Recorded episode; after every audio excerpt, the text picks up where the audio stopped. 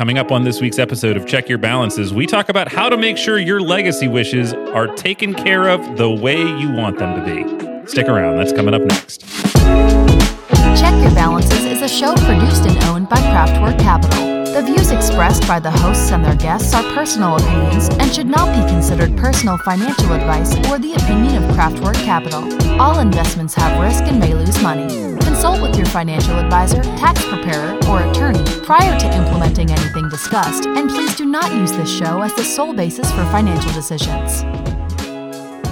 Welcome back to another week of Check Your Balances. I am Ross Anderson, as always, joined by my friend, my co host, Dan Maseka. Looking good, buddy. Thank you, sir. I'm going to ask a favor of you. Uh oh. From this point forward, I'd like for you to refer to me by my future government name. Go on. Which will be Subway from this point forward.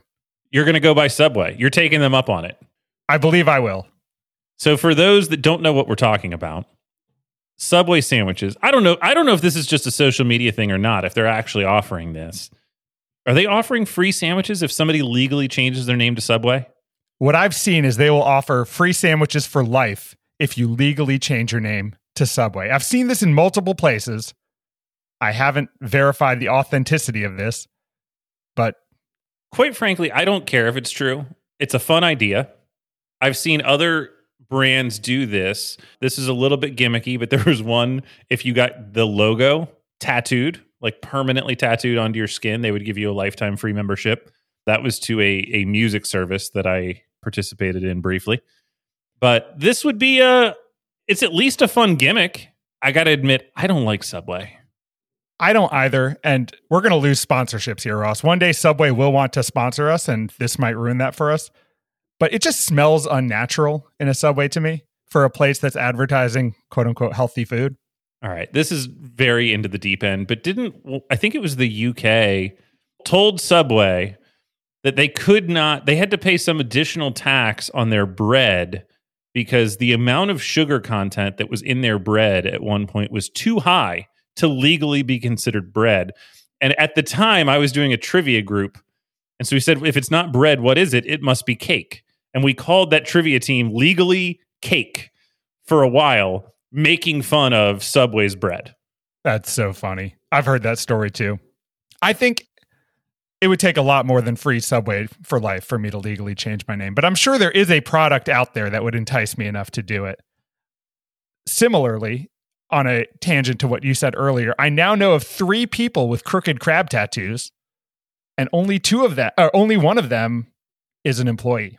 I mean, that's pretty cool. Do they get anything for that, or is that just on their own free will. They just wanted to represent. That was their own free will. I learned of a local tattoo artist who just had like a a sheet of available crooked crab tattoos, and a couple people took him up on it. I mean, that's pretty cool. If they're willing to do it and not even get something out of it, just think of the brand loyalty that you're inspiring with your brewery. I love it. If anyone wants to check your balances tattoo, we won't. We'll send you a wine key.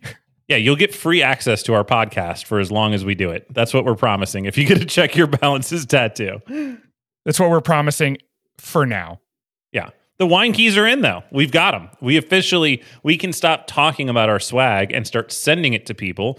So for folks that have written into the show and we feature your questions, I know we've got a few in the backlog we need to now send out, but we've got the wine keys. The people have spoken and that's what they wanted. So that's what we got.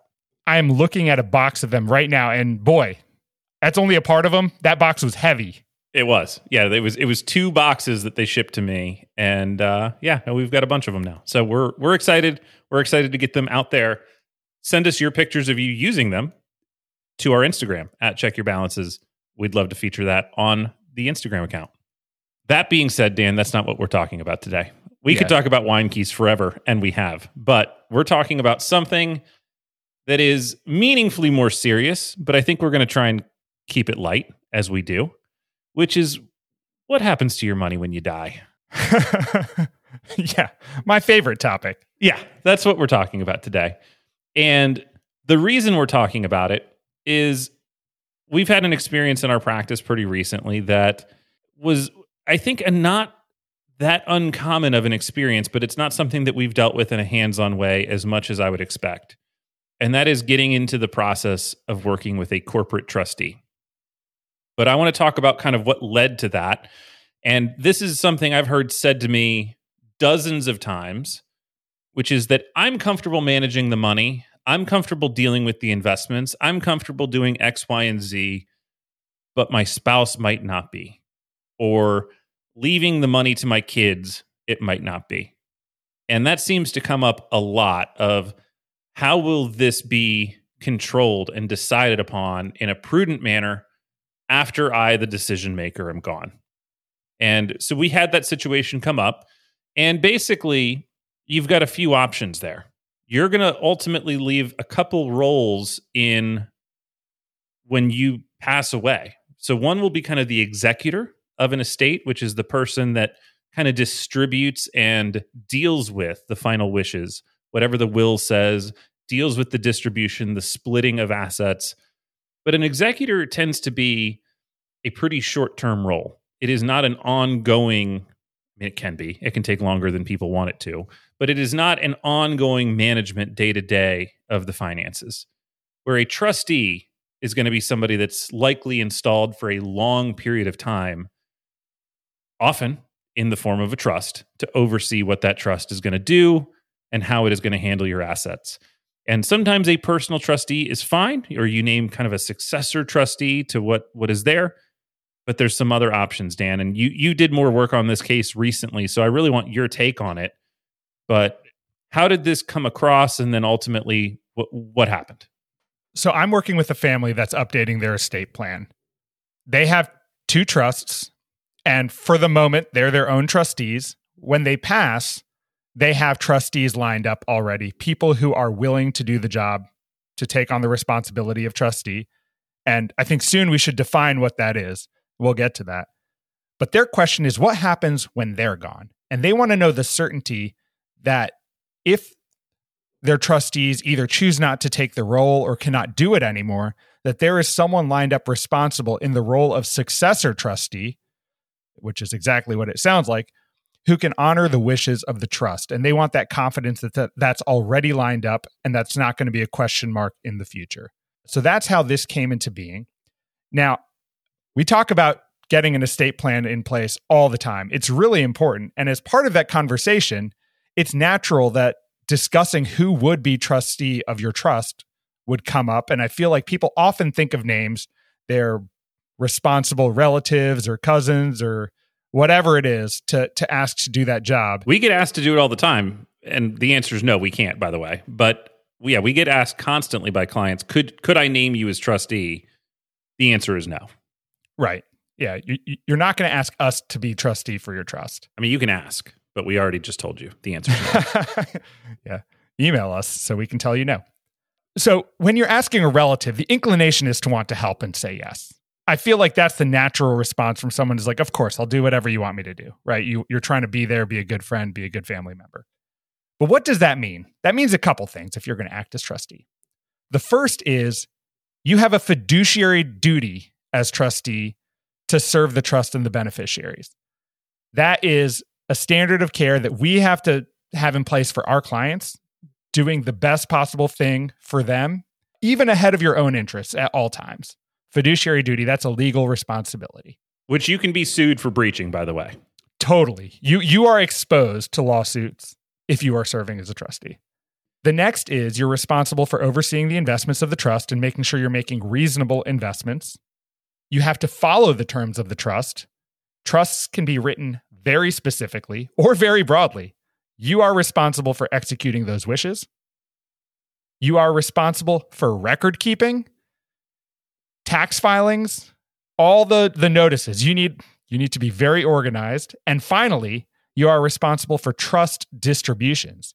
So all the beneficiaries of the trust are going to come to you for money and you are responsible for distributing that money in a way that's consistent with how the trust is written as well.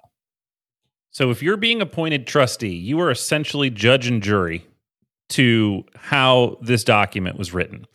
And I thought of a funny example as we were thinking about this because I think it's tough to conceptualize how difficult this is because when we make decisions, when you're making a decision for yourself, you're leaning on some element of your experience, your knowledge, your common sense and you're making judgment calls all the time. And I was reminded of an exercise that I think we did in like middle school, which is the making of a peanut butter and jelly sandwich. And Dan, I think you've done this before as well. I have. I think it's a funny exercise. And basically, the way it goes is if you had to write out the instructions, word for word, of exactly how you make a peanut butter and jelly sandwich, and then you provide those instructions to somebody else that can only do exactly what you told them to do, they can take no other liberty with it. It's almost impossible. This task that many of us have done dozens, if not hundreds of times in our lifetime is borderline impossible to explain to people because of the context that you're losing when you give very specific instructions. Things as simple as do you have peanut butter? like, where is it? How do you remove the lid? Where do you get the knife from? What kind of knife? What bread? How, how do you get the bread out of the bag? How do you spread it? Do you need a second instrument for the jelly? Right? There's like a million things. Do you use this do you use the same instrument or a second instrument for the jelly? Are you asking me that? I'm asking you that. I'm curious. I would, I would use a separate instrument for the jelly. I'm not putting a peanut buttered spoon or knife into fresh jelly. I don't eat that many peanut butter and jellies, by the way. Oh, I do. I use the same instrument. I kind of use the bread to clean it off and then and then go for it. Well, that's gross, Dan. That's un- that's unfortunate that you've shared that with our listening audience, and they're all judging you for it. I can hear it through my headphones. I felt it was important to let people know. um, you know what? Actually, I, I'm probably more often than not like a squeeze jelly guy. I don't know that I would need a second instrument because I think I can probably just squeeze the jelly and then spread it with the same instrument. But when I'm doing something with like mustard and mayo, I will use a second instrument. I, do, I don't want anything getting in like my mayo jar. Yeah. No, that that's gross. It is. I this may sound like we're harping on this, and, and we are, but something as simple as making a sandwich is incredibly difficult if you're trying to design the rules in a way or the instructions in a way that they can't be misunderstood. And that's really the problem with the estate planning stuff.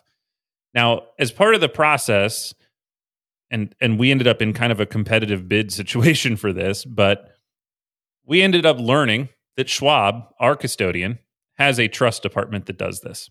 They weren't able to come on the program because I think they've got some requirements that prevent them from talking about it in a public way, but they've got a pretty nice solution for this. But I thought one of the funny things about Schwab's corporate trust department was what they weren't willing to do.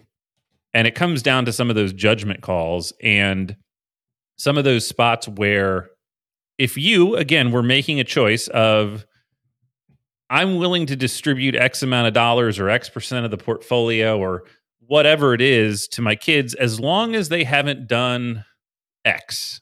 Yeah. So, for example, in a trust, it's not totally uncommon for someone to say they are entitled to X dollars as long as they, quote, and this is a real term people use, remain a productive member of society. And Schwab's, their, their trust department says, we are not going to determine that. Like, we will not be responsible for determining whether someone is a productive member of society. If that's important to you, you should pick someone else. Were they willing to do some part of that judgment call? Like, is a is an employment verification okay? So, and in theory, that would be any job, right? Uh, and you may not know this off the top of your head, but that's how I would ask the question, right? So, there's a difference between saying any job and a job that I find suitable because one of those is completely objective and the other is completely subjective. And so as I think about that, like I think saying, hey, as long as you remain employed, that would be one requirement that's likely easy to enforce for a trustee. Saying doing some responsible job or some respectable job within your field, that becomes a tough judgment call. Yeah, I'm not sure how they determine that, but it's possible that if it were more clear cut, then a judgment call, they would be willing to sign up for it. Another thing is determining whether someone has substance abuse issues. They're not willing to sign up for that either. They're not willing to just set up a drug testing station at Schwab branches and just have that going on all day. N- not for your trust, at least. So I think a corporate trustee is an interesting solution for a lot of reasons. I think there are individuals who are capable and willing to take on that responsibility. But even if you are capable and able to secure the team to do all the record keeping, the tax filings, the investment management, I think one of the hardest things is having being that person that the beneficiaries come to who are possibly people who you know and love and care about asking you for money and potentially being in the position to say no because you are legally responsible to execute that trust. And even if you want to do it you may not be able to do it. You know the way that i'm hearing it and and thinking about this the more we consider it is being a trustee is almost like being asked to be a godparent, right? Like if you're going to be the caretaker or the the de facto option if this person passes away for their child care until the age of 18 for their kids, that's almost the level of responsibility that we're talking about with being a trustee. For sure. You're, yeah, you're you're not only going to be signing up for a real deal responsibility, but you're going to be signing up for it for a while.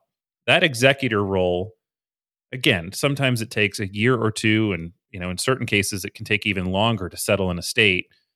But this is uh, just a really long term role, and I would suggest that a corporate trustee is a better option, even at some level of cost, than a family friend or somebody that is going to have to become potentially the bad guy. And, and I've seen corporate trustee situations. I've had other clients that have dealt with this that they deal with it as almost it's it's almost combative because they feel like they're going up against the trustee. That shouldn't be how it feels if if you know why the trust was written and what it was for.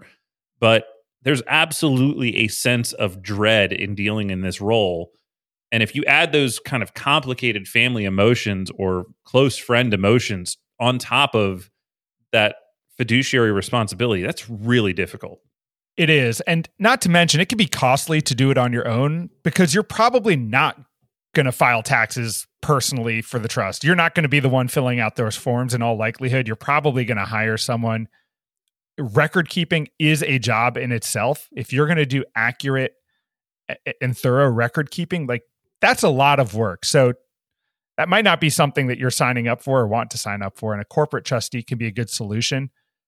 One thing I'd like to raise as well is you can have multiple trustees, co trustees on a trust. So if you're ever looking to kind of straddle that line and have that family connection represented, but also that third party kind of impartial rep- uh, representation on the trustee committee, so to speak, you can put them both there. Yeah, no, I, th- I think that that's really interesting. And, you know, I, I don't know that we've got a ton of advice for people here other than to think through it right? If you're wondering about what's going to happen to your estate after you're gone, and what you're hoping for is somebody to just use good judgment, you got to think about what that means. Think about what writing down the instructions for good judgment would be and how much harder that is than a peanut butter and jelly sandwich. This is a very unfortunate analogy, but when we were talking about this, my mind went to the Constitution of the United States. I'm like, these are people who were very thoughtful about their words.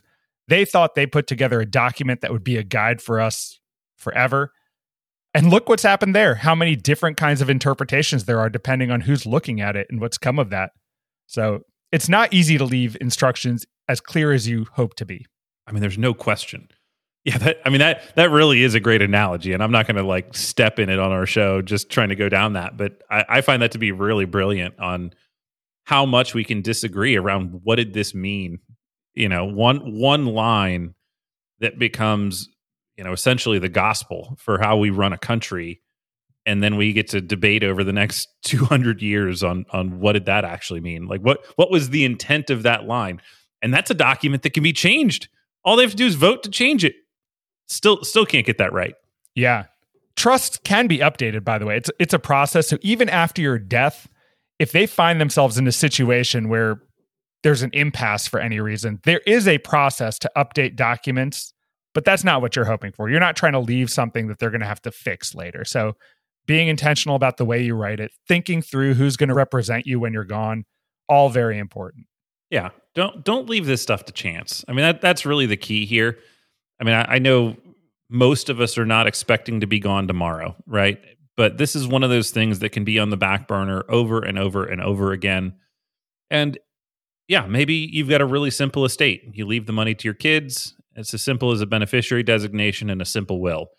But if you're at a point with your estate where you've got very specific instructions or you're worried about the care, if you're worried about the ability to be prudent with those assets, I think a corporate trustee is a way better option in most cases and for most scenarios than I'm going to rely on a friend or family member to to be the the hammer in this situation and take care of it for me. There was another current vet story uh, in the news lately. Speaking of simple estates, though they might not be so simple, the Aretha Franklin estate recently went through the court process because there were two wills that they found of hers. One, a more formal will, I believe it was written in 2010. Then they found four pages kind of shoved under her couch that were handwritten in, I believe, 2014. They determined that the couch will was the valid one. I mean, that's that's a wild story, and I didn't read much about that, but I mean, you got to realize that when people are fighting over this, it's because there's multiple interests being represented, right? If those wills said the same thing, we wouldn't have needed to re re go through it. But that means that those documents said something different in terms of who was entitled to her estate.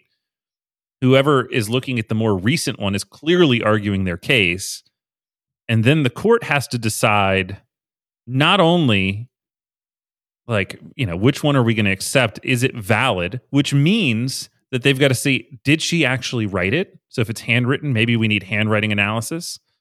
They've got to figure out if she was of sound mind when she wrote it did she have the agency to make those decisions i mean again i, I don't know exactly what her situation was in that time frame but like i cannot imagine being in the court having to make that choice and then look at the evidence and go, "Yep, that's cool. We're going to we're going to grant the money to this family member." We live in an era where you can get access to legal document templates everywhere, and I think it's a great way to get that in place for cheap. But I almost always advocate going to an attorney to do all this stuff just because of how many potential issues can arise if you don't know what you're doing. And having someone who does know what they're doing and can do a good job of guiding you is really important. So if you're in the process of putting together your estate plan, I would consider that just to avoid issues down the road. We're going to lose other sponsors for me saying that too. Yeah, that's all right. Well, this was a nice, uh, fun, light afternoon of Sunday content that we're putting together here as everybody thinks about death and what's going to happen to their money. We hope that you've enjoyed this 20 minutes that you've tuned in with us today and that you've left in a better place than you started. We were trying to keep it light. I don't know. I can't tell if we've accomplished that or not. I don't know. I thought we had a funny name for the episode when we were BSing about this the other day, but it's not coming to me. Oh, good stuff. Well, we'll figure that out next week. We appreciate you tuning in. Check your balances at outlook.com. Write us a note. What are you thinking about? Make sure we get you one of those wine keys. Send us your address. We will send you one. And uh, we appreciate you listening. We'll see y'all next week.